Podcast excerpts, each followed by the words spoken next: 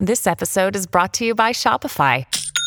Forget the frustration of picking commerce platforms when you switch your business to Shopify, the global commerce platform that supercharges your selling wherever you sell. With Shopify, you'll harness the same intuitive features, trusted apps, and powerful analytics used by the world's leading brands. Sign up today for your $1 per month trial period at shopify.com slash tech, all lowercase. That's shopify.com slash tech. Hey, it's Ryan Reynolds, and I'm here with Keith, co-star of my upcoming film, If, only in theaters May 17th. Do you want to tell people the big news? All right, I'll do it. Sign up now and you'll get unlimited for $15 a month in six months of Paramount Plus Essential Plan on us. Mintmobile.com slash switch. Upfront payment of $45 equivalent to $15 per month. Unlimited over 40 gigabytes per month. Face lower speeds. Videos at 480p. Active Mint customers by 531.24 get six months of Paramount Plus Essential Plan. Auto renews after six months. Offer ends May 31st, 2024. Separate Paramount Plus registration required. Terms and conditions apply if rated PG. When you need mealtime inspiration, it's worth shopping Kroger, where you'll find over 30,000 mouthwatering choices that excite your inner foodie. And no matter what tasty choice you make, you'll enjoy our everyday low prices, plus extra ways to save, like digital coupons worth over $600 each week. You can also save up to $1 off per gallon at the pump with fuel points. More savings and more inspiring flavors make shopping Kroger worth it every time. Kroger, fresh for everyone. Fuel restrictions apply. Welcome to Peoples and Things, a podcast about human life with technology. I'm your host, Lee Vinsel, an associate professor of science, technology, and society at Virginia Tech. You can reach me with comments and suggestions at leevinsel at gmail.com or on Twitter at sts underscore news. I would love to hear from you.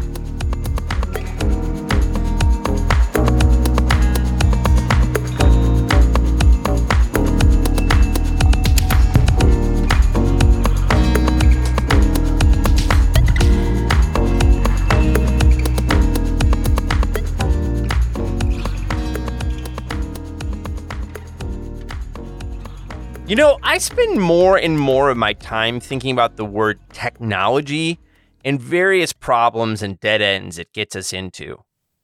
Sometimes I'm of the opinion of historian David Edgerton that the best thing we could do is throw the word out altogether. Some of the worst of many bad roads we have gone down with technology exist in spaces of development and development economics. Too often, experts in development have fetishized technology as a solution to problems in poor countries. They have assumed that these poor countries will succeed only if their peoples live with technological systems and ways of being that resemble rich Western ones. And much of development thinking about this topic focuses on so called labor saving technologies, technologies that free people from so called menial tasks or labors so that they can do other things with their time. Laura Ann Twagira's book, Embodied Engineering Gendered Labor, Food Security, and Taste in 20th Century Mali, challenges all of this. She shows that, first of all, Women in Mali contributed to innovation in technological systems in ways that development experts did not recognize. And second, women and also men in Mali do not look down on labor or value labor saving technologies as Westerners assume they will. Laura Ann's book is a wonderful examination of how people in different places and times also have different ways of thinking about and valuing the technologies in their lives. There are differences we should recognize and learn from. This is one of those interviews where we had some audio issues, and there are some problems we simply cannot edit out for all of our trying. But we still think the content is really interesting and worth sharing. I had a wonderful time talking to Laura Ann. I hope you enjoy our conversation. Get excited.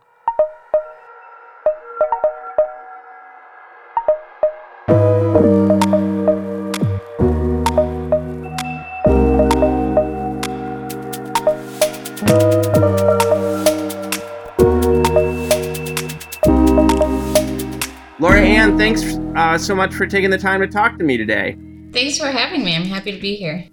Embodied Engineering is is a neat book. So, you know, when you're in the kind of social situation where you're trying to give a brief elevator summation of what you were trying to do with it, what do you what do you tell strangers or newbies to your project uh, about your book? Well, I think that I tell them uh, first and foremost that it's a book about uh, rural women in Mali as technological engineers. That too often African women are stereotyped as being in need of technology, right? Development programs yeah. often suggest that's the case. And through the book, I look at how, well, actually, women have been innovators um, and engineering uh, food production in particular in uh, exciting, dynamic ways. And that has helped them really face some really significant ecological crises, including one that was the most devastating for the 20th century in West Africa, the Great Sahel drought. And that we can actually learn a lot from uh, women in Mali and how they think about technology, um, not just for development in West Africa, uh, but for beyond how we think about women and technology, uh, domestic technologies in particular, uh, how that can be an arena of uh, innovation and creativity in ways that we never really would have imagined. Mm-hmm. That's that's great. Um, how how did you come to write this book? Well, I um, had been in Mali before going to graduate school. Um, I was actually in the Peace Corps. This is something that I sometimes talk okay. to my students about. That uh, when you're there, you learn a lot about the program and what it is. Yeah. Um, Peace Corps is a great way to learn about um, a place and learn language, and it's a great diplomatic tool.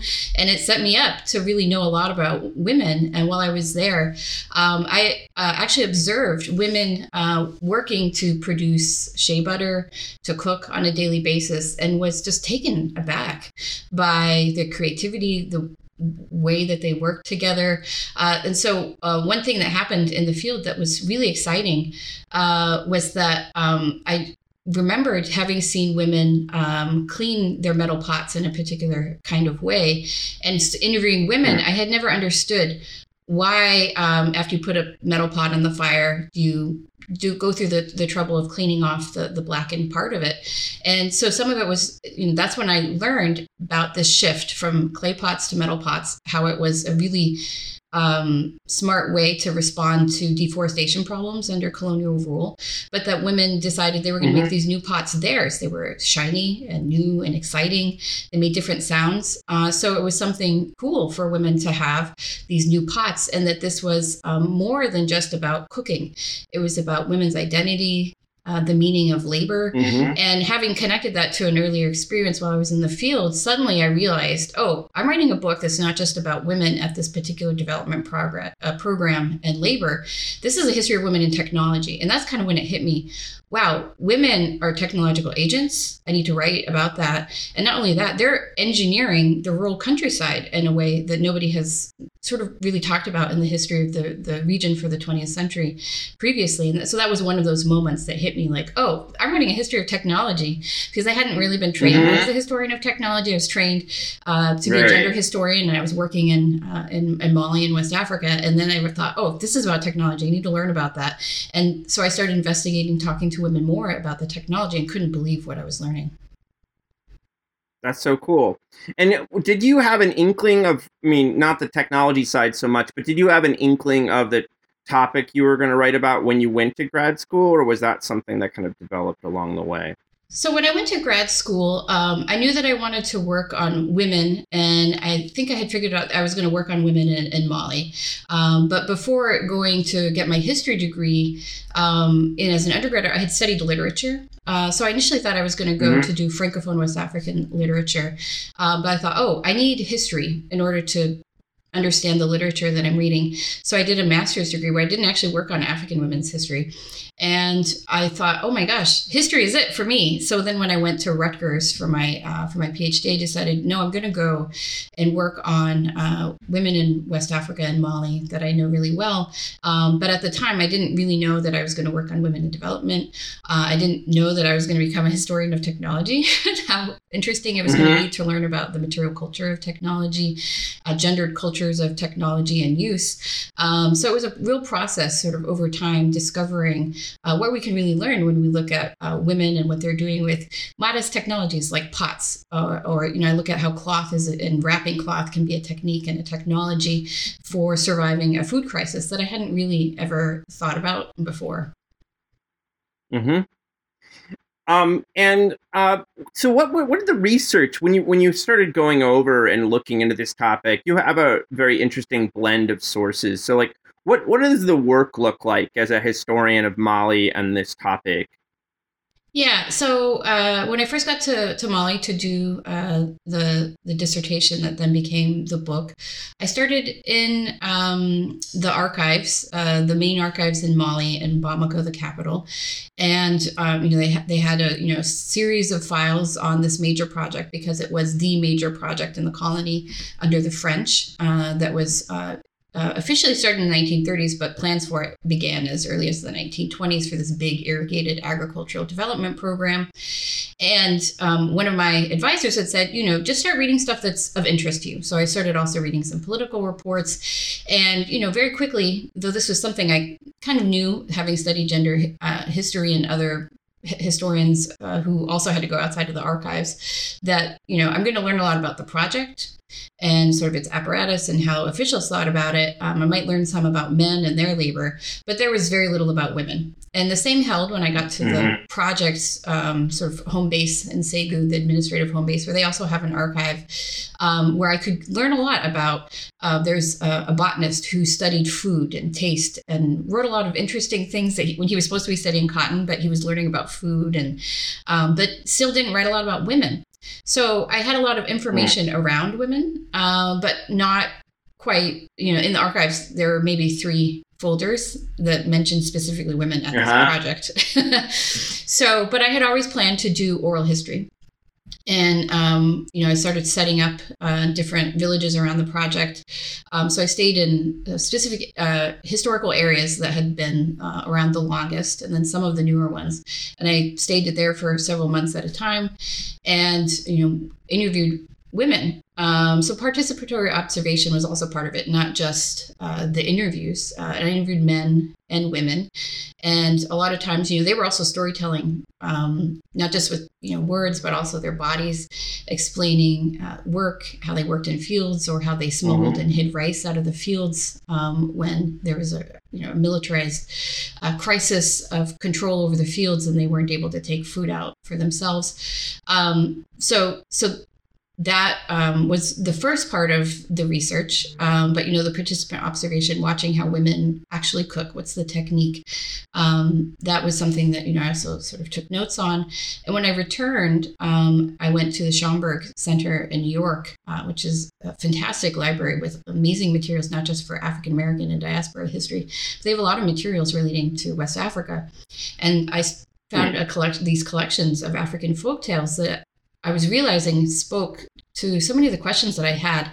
And I, I started looking at them because I also had these travelers narratives that to- talked about the region and the environment um, that I was, you know, yeah. I was interested in for the early period of the 20th century. And I thought, I don't want to use just their perspectives. I want, well, how can I get at other perspectives earlier than from, you know, even the oral histories that I was doing with older folks. And that's how I started using the, the folk tales. And so I end up using missionary reports, folk tales. I have, you know, archival sources from the project, um, participant observation. So I just, you know, look at all of it together. How does it speak uh, to one another? Uh, stories that were circulating. Sometimes mm-hmm. there were stories that people told me through uh, through through the interviews. Um, thinking about how they're all speaking to each other, and that to me um, was a way to get at questions where there's no source that's going to get you that one answer.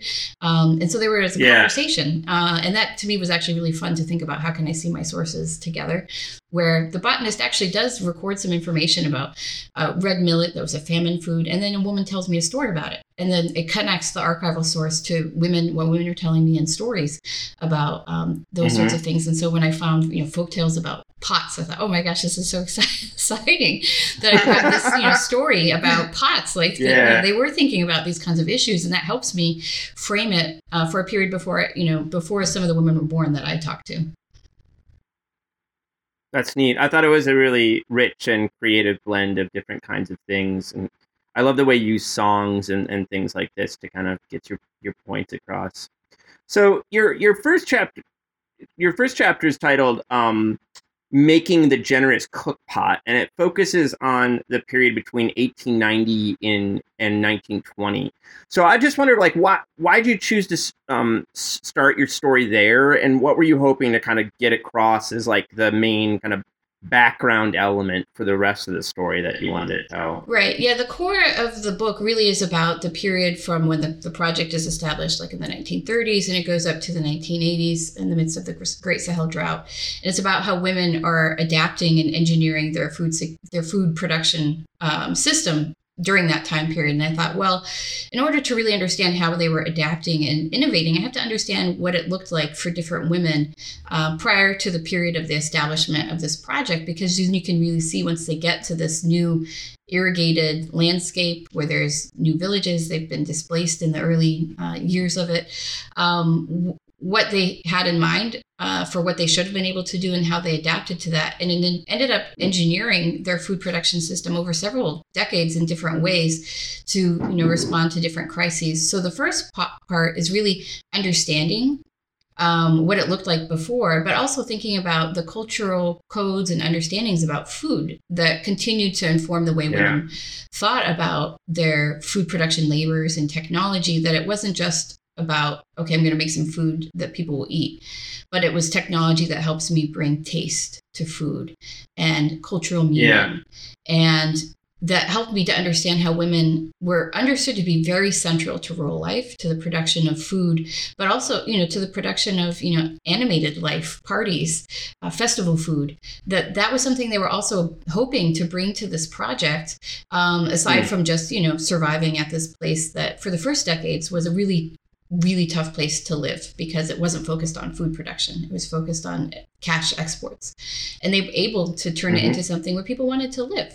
And I had to understand the earlier period what women's goals were. I mean, it's you can't be romantic about the past. There were also, you know, food yeah. crises in the earlier period, but the aims of what they were seeking to do with, you know, when they're engineering food production, that that helped me to understand what they were doing at the the this development project in the later decades. Yeah, I'm, one of the really nice themes that comes apart, like comes through, like from the very first page, is that this, um, you know, that cooking was a really central part of women's identity and pride. And there's also this connection between like cooking and sexuality and like prowess in these things that I thought was really interesting. So, yeah, I mean, just say, can you say a bit more about that? Just like, you know, because um, well, I mean, just to, to add one thing, I mean, I was thinking about, you know, kind of rightly the way that, you know, second wave feminism and such has focused in the United States and Europe. It's been so focused on, you know, rightly focused on the women's role in the kind of the job, the industrial job system, really, right? And management and things like this. That I think, that, like, the the story you're telling really complicates kind of Western narratives of what what good looks like, you know, because for these women, like cooking and bringing taste, and you know, it's connected to all these other powers like sexual powers and stuff in ways that I think are it's kind of hard for Westerners to wrap, or you know, like Americans to wrap our heads around and and such. Yeah, so I don't know. So, you know, this definitely comes from my training uh, in African history, understanding that the household itself can be a site of power. Um, you know, um, mm-hmm. different royal households were based like in the household. That was where the power center was. Um, but, you know, looking at food in particular, this was something, yes, there were gender divisions of labor, but in men's arenas, right, that uh, they were valued for their specific labor. But women um, gained you know status through their specific labor. And the thing that struck me as i continued to, to work on the book and think about the arguments was the way that women embodied and performed the value of their labor. So the opening song mm-hmm. in the book is something when i found it i thought oh yes. Uh, they're singing about how they make tasty food and that it's um, you know it's, it's young women who are um, you know thinking about marriage and they're showing off in this song they're singing and showing off that they're the ones who make the best food. Um, and it's also related to, um, you know, a group of young women who are seeking to be alluring for men um, that it, in a way connects to the idea that they're producing not just food for people to eat, but you know social life um, so it's not only mm-hmm. about sexuality but there's certainly uh, a lot to that right women are yeah. for their husbands and you you know part of allure is that you're making good food and tasty food and it's hard to do that when there's a drought or you have food shortages but women always tried to do that uh, and it was also a way that you mm-hmm. could show your displeasure of course if you um, were unhappy with someone you could show that through the, through the food but also just the techniques of cooking um, where you know pounding mm. um, millet or other grains or other uh, ingredients in a, in a mortar and pestle is very loud and can be showy. And when women switched to metal pots, they they were able to make more of this public performance of I am producing food, I'm producing rural life, and I'm important. Um, so, you know, because the, the, hmm. metal pots had a different sound and they were a bit louder. That's something I talk about quite a bit in the book that re- everybody remarked upon when women started using metal pots. Wow, you could really hear them cooking in addition to just pounding. and, you know, so this is a way for women to remind everyone look, we're surviving at this project because we are here.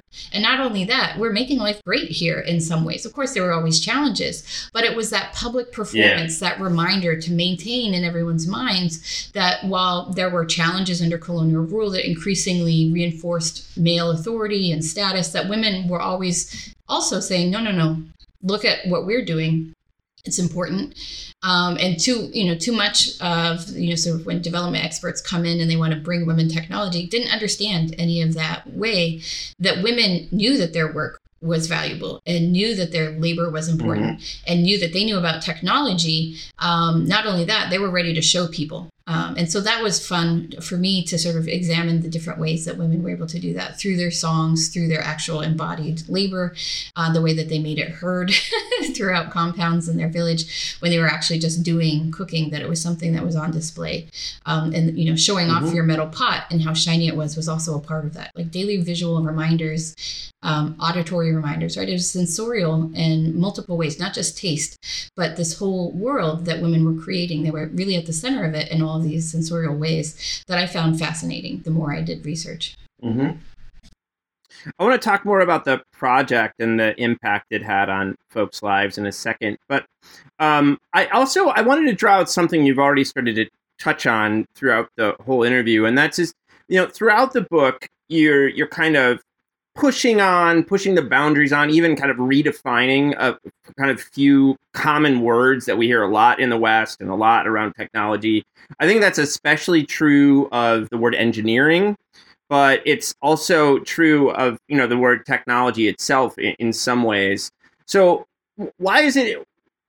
I think part of the work the book is doing is trying to get us to look at women's work and creativity as engineering to kind of push back on tropes that are around in Western development, you know, history. So why are you tr- kind of like you know stirring up that word and trying to push the boundaries on it? What work are you trying to do there? Right. Thank you for that question. And um, it's something that certainly a lot of folks working in African STS are thinking about. Um, do we use terms from Western understandings of technology? How do we think about Africa in these conversations about, about technology in ways that aren't about technological transfer? Someone brings something and then it um, comes to yeah. Africa. Um, because that really ignores the agency and technological innovation of women, uh, not just women.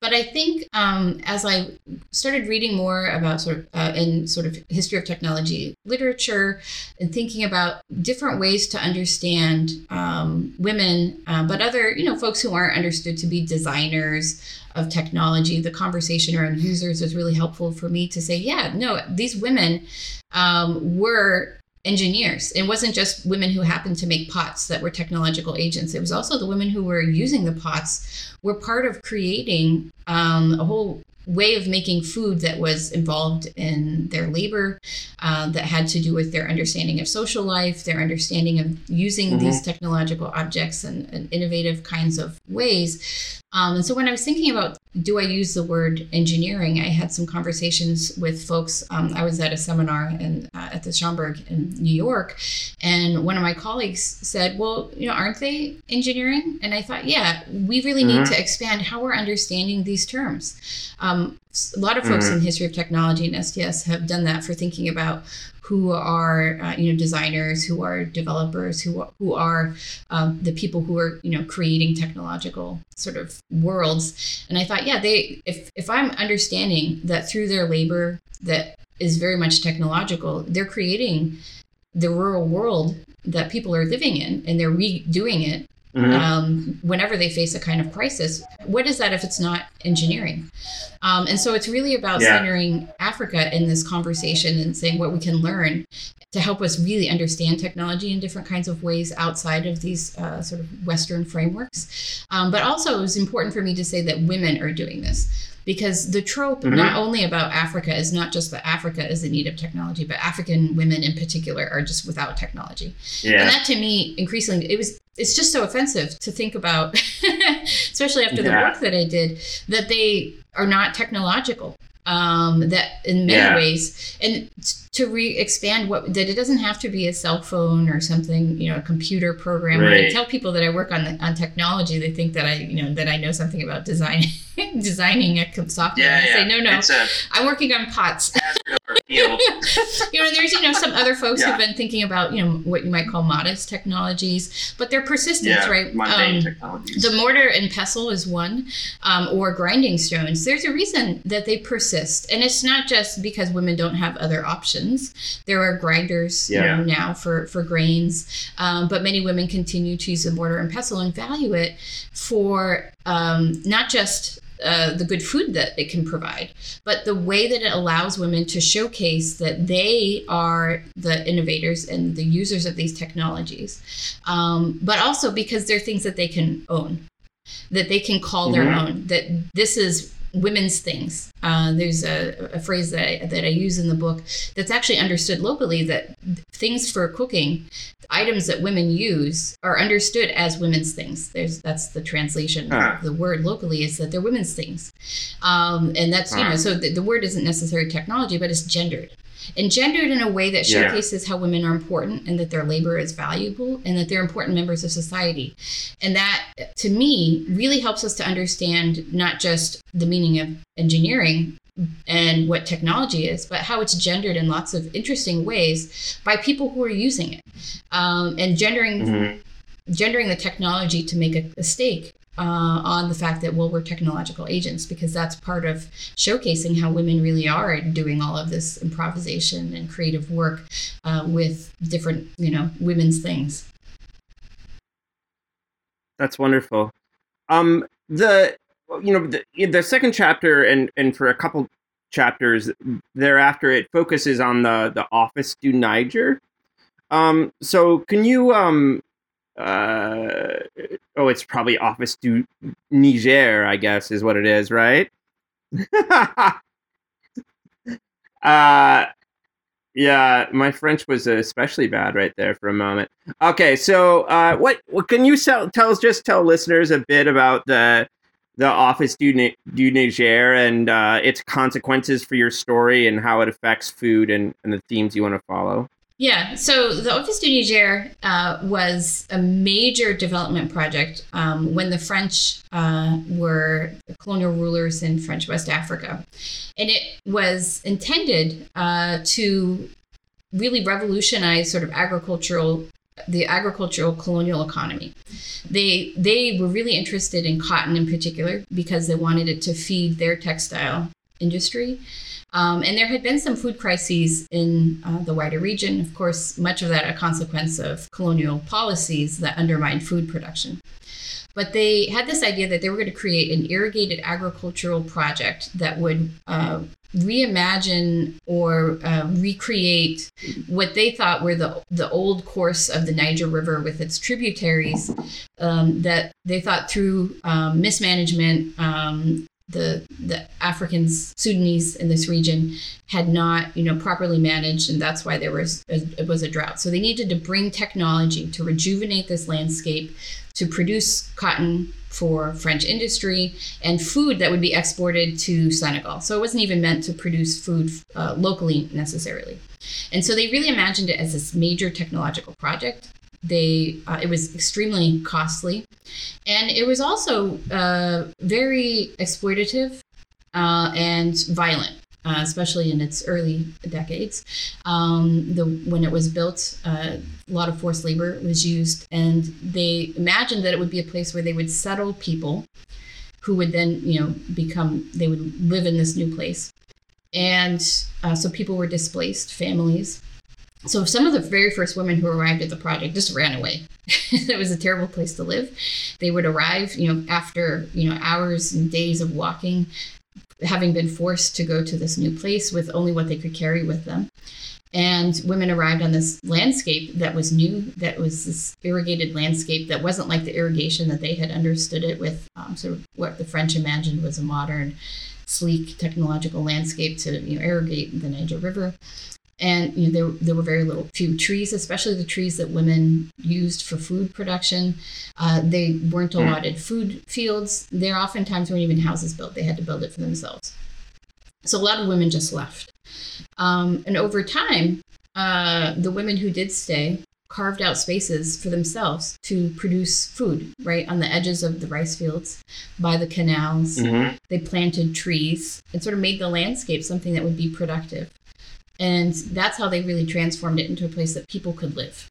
But earlier than that, mm-hmm. there were just, there were food crises with mostly men in households where there weren't enough women to produce food. They oftentimes were sending home to their home villages to get food, asking, "Send women, please help us. we need someone to help yeah. us produce food, cook for us." Um, and so those first decades were very difficult. Um, and it was only through women, uh, essentially, that it was made into a place that you could live.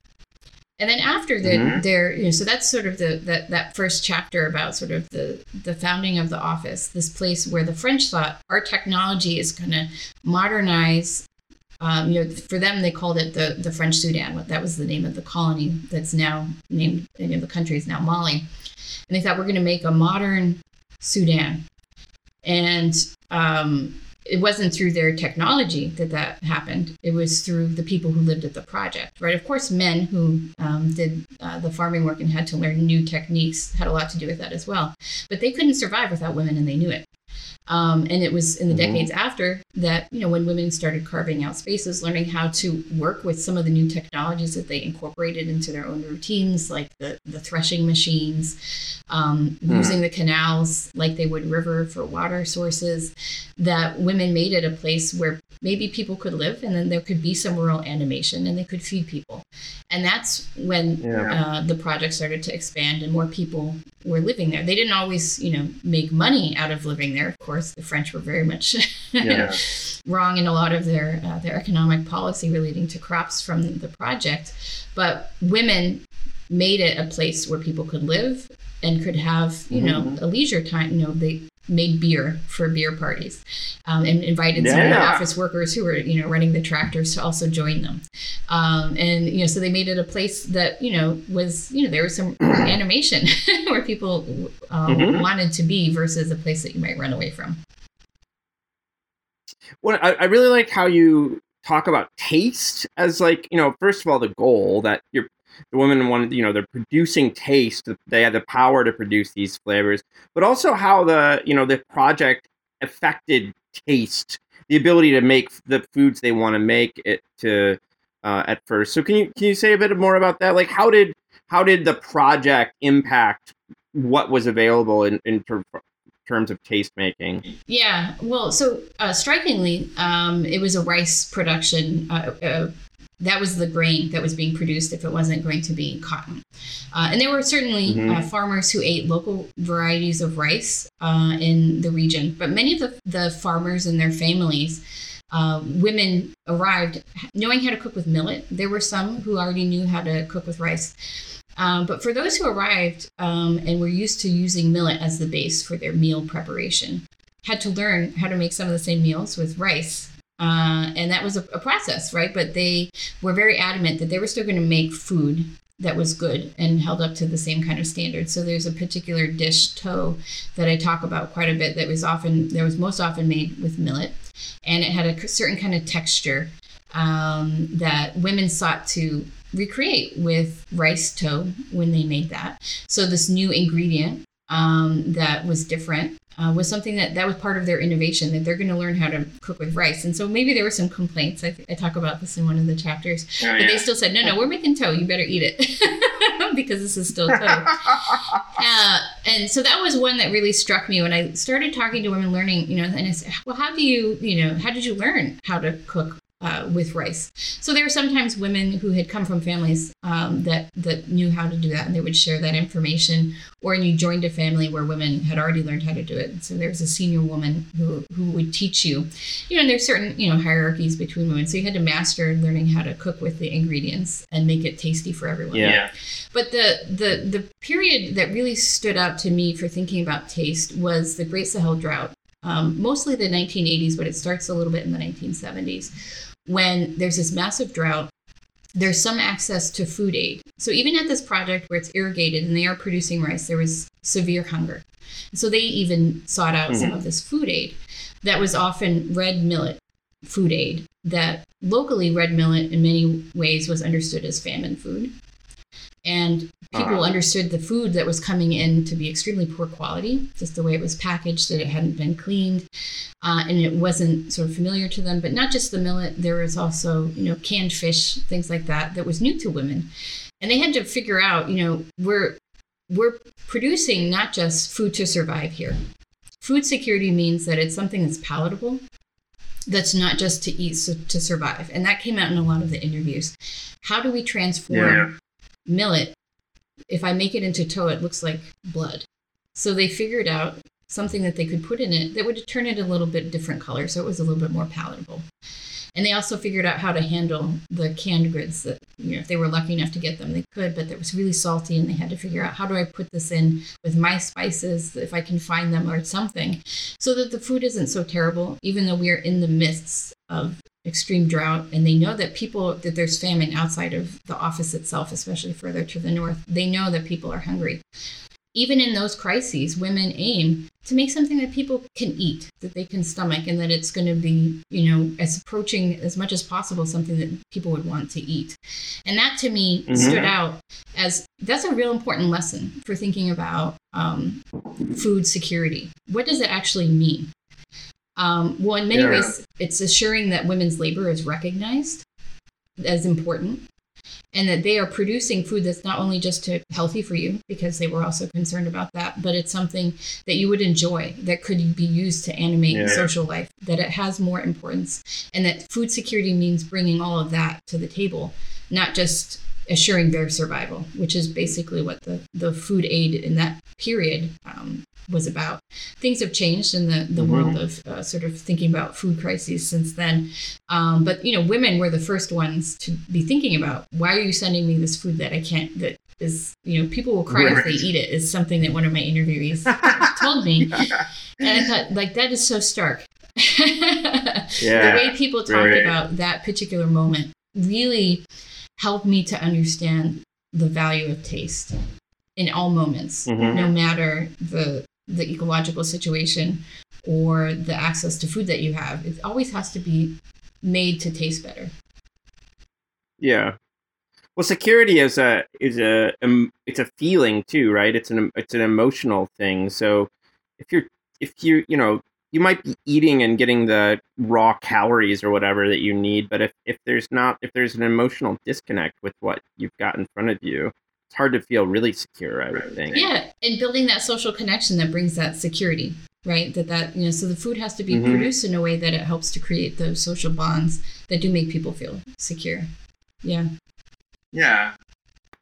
A big theme of, of, of the book um, that runs through it and it's we've already touched on it a bit is that western development minded individuals and organizations often obsess over productivity and labor save you know labor saving in quotation marks technologies and you know reducing the physical labor of women. It's often like the target you know like this is like the big concern is we have to reduce this. And yet you often you also show that this is not the focus of the women themselves. Like they they want things they and they you know there's things they want to improve but their own physical work is not is not the big focus right for them and and so you know what do you how do you how do you explain this kind of disconnect between like what what Westerners think that people want and how the women understand their own lives and the value of their work. Right. Well, I think some of it is also understanding the value of physical labor. That um, if, if it's devalued, if women's physical labor is devalued in particular, then that's something that women have a problem with because they see that their labor is something through that brings them pride and status and is valuable. Mm-hmm. So of course, certainly, you know, sometimes they get tired and when they're older they want daughters-in-law to help out. But right. showcasing that you can do this labor is not the problem. It's that mm. women's labor itself is not being valued.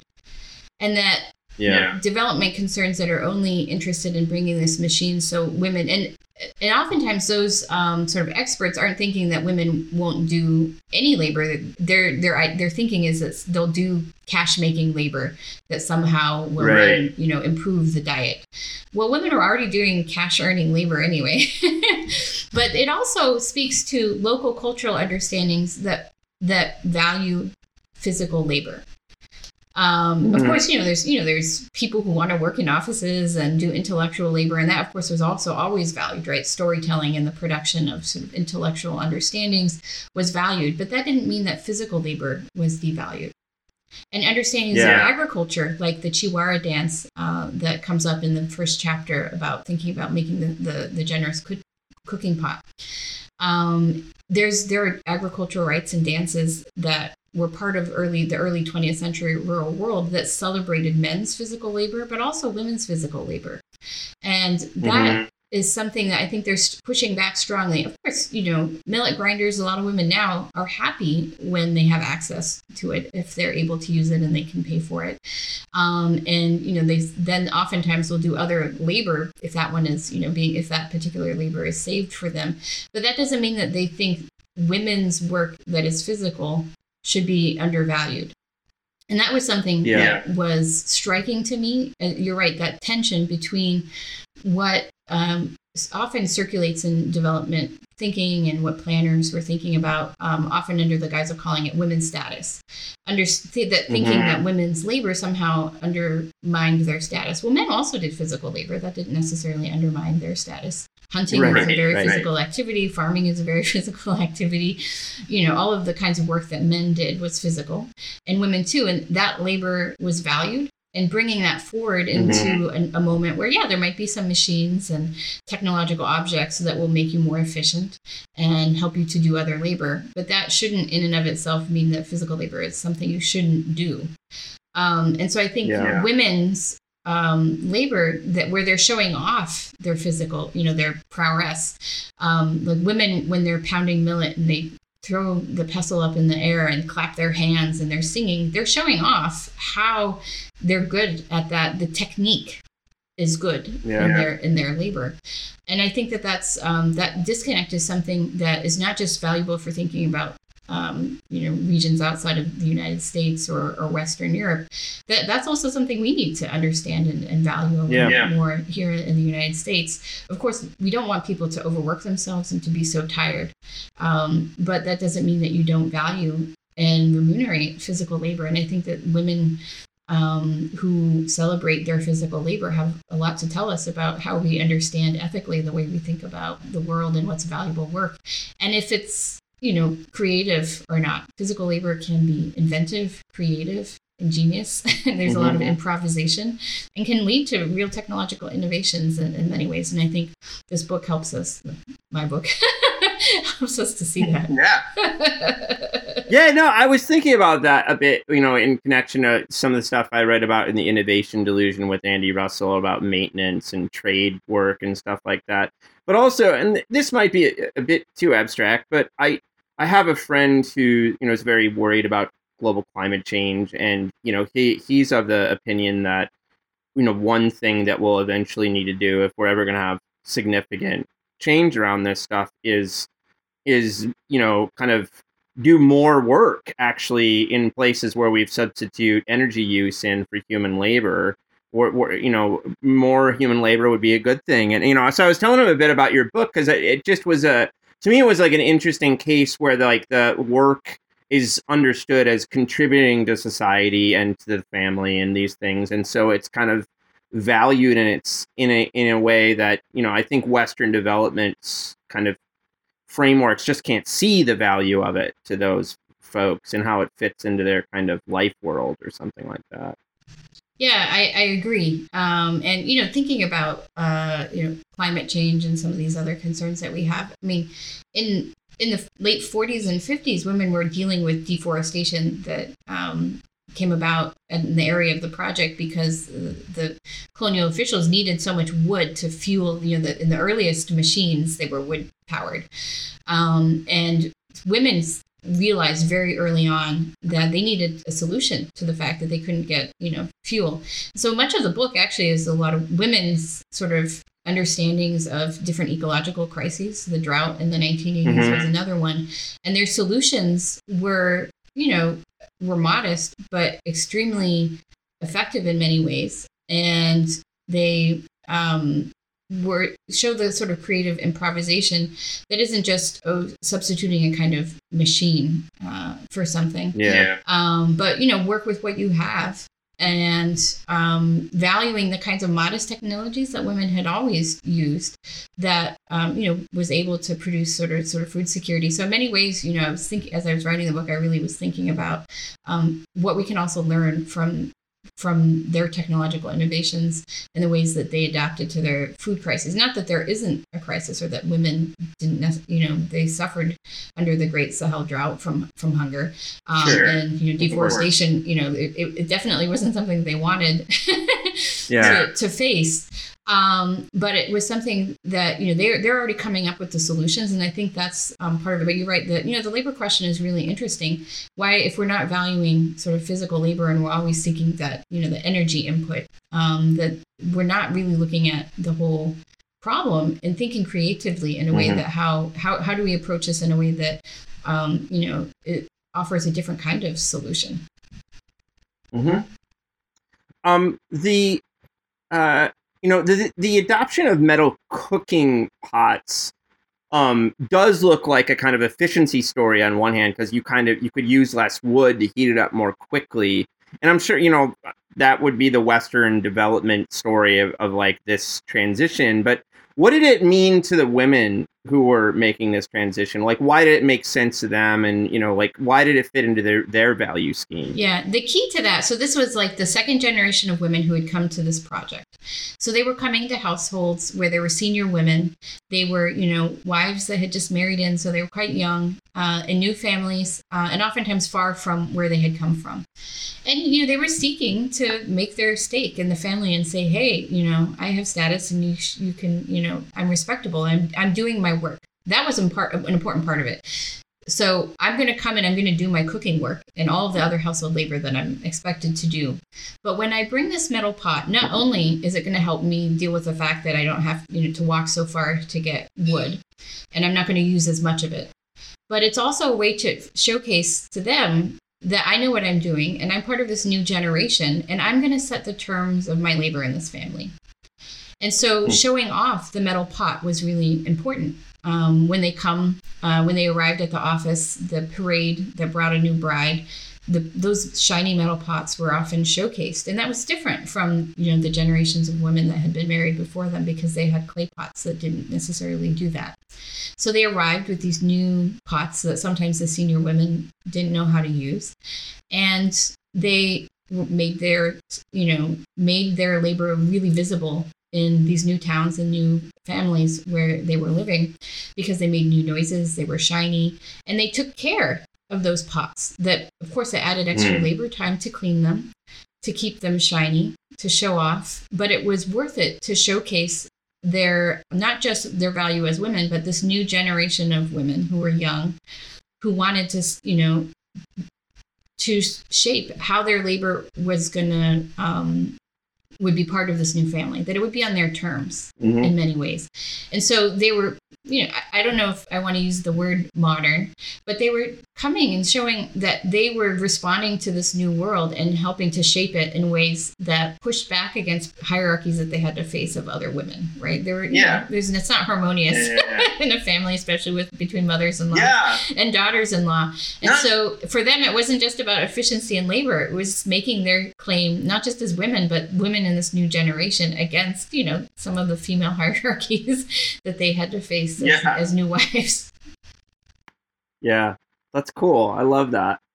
Hey, I just had a, a kind of cu- curious question. This is not the theme of your book, um, so you know I wasn't surprised that there wasn't a lot of it there. But I was the other thing that Western development folks um, focus on a lot is child labor is like a real obsession. You know, with like reducing the amount of child labor done done and blah blah blah schooling and such. So i just wondered like how do kids kind of fit in the workflow? Like are they are they part of the work scene?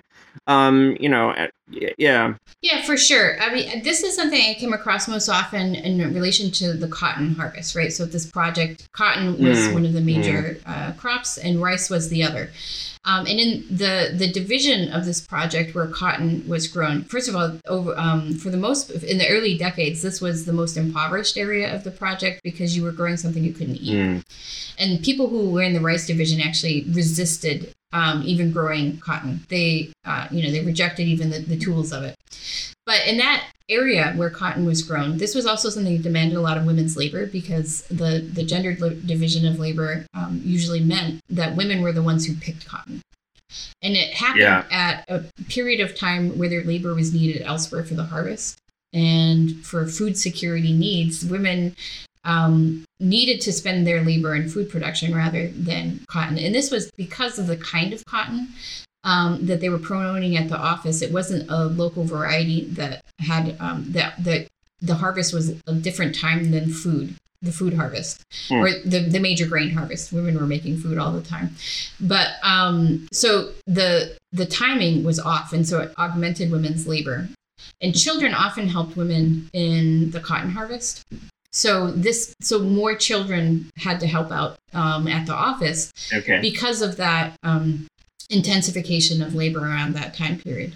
But you know, you know, children uh, grew up uh, learning by their parents' side um, how to farm, how to you know, depending on you know if they were fishermen, learning how to fish, that sort of thing. So yeah. it's part of education. Um, and you know, young girls grew up learning how to spin cotton thread and how to cook the millet and make the sauces. Yeah, yeah, yeah. Um, in a way that was more like apprentice or ship or, or education. You know, there were other things that were education yeah. as well. Um, so in terms of the the office and what people have written about it, it was I mean there was just too much. the the the early decades was exploitative for everyone, men, women, right. and children. And there were very few children at the office in the first decades because you know women yeah. who had young children were of course among the those who just ran away because they didn't yeah, want yeah, it for yeah. themselves or for the, their children. But that is when it, it does appear sometimes and um, not really in mm-hmm. the archives, but you you know that the children were were part of that um, per se. Mm-hmm. Yeah. I don't know if That's that answers your. no, yeah, totally. I just was like, you know, I was just thinking through the family. I was like, where are the kids in the, uh, um, in the you know in the food picture, I guess. Um, but yeah, that that totally does answer it.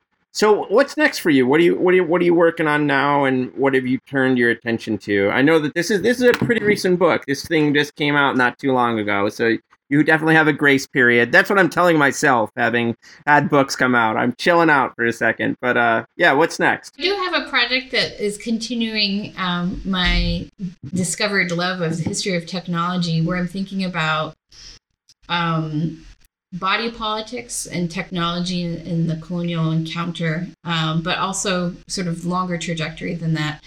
How people are thinking about, um, well, let me say, start by saying I, before this book, I had an idea for my dissertation that was about baby weighing and the baby scale. And I decided to go with this mm. particular project. So I'm going back to that um, and initially, the idea was understanding women's understandings of children and growth and weight and food. Yeah. Um, and what the baby scale and the interaction around the scale changed, right? Um, so this comes from my time in Mali before going to graduate school, when I worked at the health center and I saw, you know, how baby weighing happened. It's public. Uh, yeah. Uh, women are there together. Public. Yeah. yeah. So you're not alone in the room necessarily. I mean, you know, of course, I have to do a little bit. I have to go back and do some more research to see how you know if, it looks yeah. different now uh, than than previously. So um, so that's one technological piece of it. Um, but uh, I also learned that uh, colonial census campaigns coincided with smallpox vaccinations. And so I'm looking at vaccination huh. technologies. They were often quite coercive. So I have these two pieces of the colonial interest in population um, and what people made of it. But then I'm also interested, well, how do people understand themselves? So I'm going to be looking at yeah. um, town origin stories and how people understood mm. um, how they came together. Um, some of the things that came out in the in interviews when I was that I was doing for this book, people were often talking about um, people arrived um, when the water came because new villages were founded, or the way they're they're thinking about what brings people yeah. together, and why that matters um, more than sort of counting in numbers. Um, so it's a sort of vernacular demographic history where I'm piecing together um, over the you know the 20th century again is going to be you know, from the early 20th to the more recent um, period how people are understanding the community health because that's a lot of what baby weighing is about that the individual baby's yeah. body somehow can tell you about the health of a community whether depending on whether yeah. it hits the right yeah, weight that too often is calibrated towards you know western bodies of babies rather than babies in, in Mali or, or the, the French Sudan. Mm-hmm. Um, and I've been doing some more work in missionary archives, um, and they they were doing their own kind of census of who was baptized. Yeah, right, right. These competing competing notions of communal health, right? That the the the Protestants have one measure and the development folks have another, and yeah, okay. Sisters who arrived uh, in, in in this region were some of the first to do baby weighing because they were interested in okay. clinics for maternal health. So I have some of their their records. So I'm trying to sort of piece together all these different stories about how do we understand um, communities' health, people, and how is that evaluated and measured? And what does that change for mm-hmm. local understandings when they're up against these technological body politics that are very much about how the colonial state and uh, later, mm-hmm. you know, the, if that happens under what happens under the post-colonial state. I don't know how far I'll, I'll go with it. Um, so that's what I'm thinking about. Uh, how do I sort of piece all of that together? I've been looking at some information on orphanages as well that came out of some of the the, the missionary uh, diaries. Um, but so the next aim is for me to go to Mali again and do some more interviews, thinking about sort of the found, you know, founding um, uh, founding tales and what people think about that um, and how they you know how they, they have memories of vaccinations and uh, baby weighing and, and, that that sort of thing. So that's mm-hmm. where I'm, I'm, moving with with the, the next project. So technology is still going to be very much at the center but in my own uh, eclectic way sort of like this book. Yeah. That sounds super cool. I really look forward to seeing that develop and what comes of it. Laura Ann thanks so much for taking the time to talk to me today. This was a lot of fun. Thanks for having me. I had I enjoyed it too.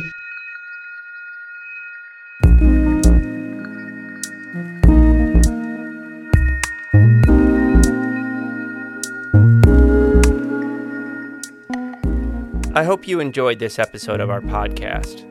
Peoples and things, like most things in this world, depends on the work of many people. I want to thank my brother Jake Vinsel for writing the music for the show. I want to thank my buddy Juliana Castro for designing the logos for the podcast. You can check out her work at julianacastro.co. Peoples and Things is a production of Virginia Tech Publishing and the University Libraries at Virginia Tech. Production activities are supported by the Athenaeum, a space in the library that acts as a hub for digital humanities teaching, learning, and creation. Joe Forte is the Athenaeum coordinator and digital humanities specialist at VT Libraries, and he serves as producer and sound engineer for the podcast. For information about other podcasts from Virginia Tech Publishing, visit publishing.vt.edu. I also want to thank you for listening. Thanks.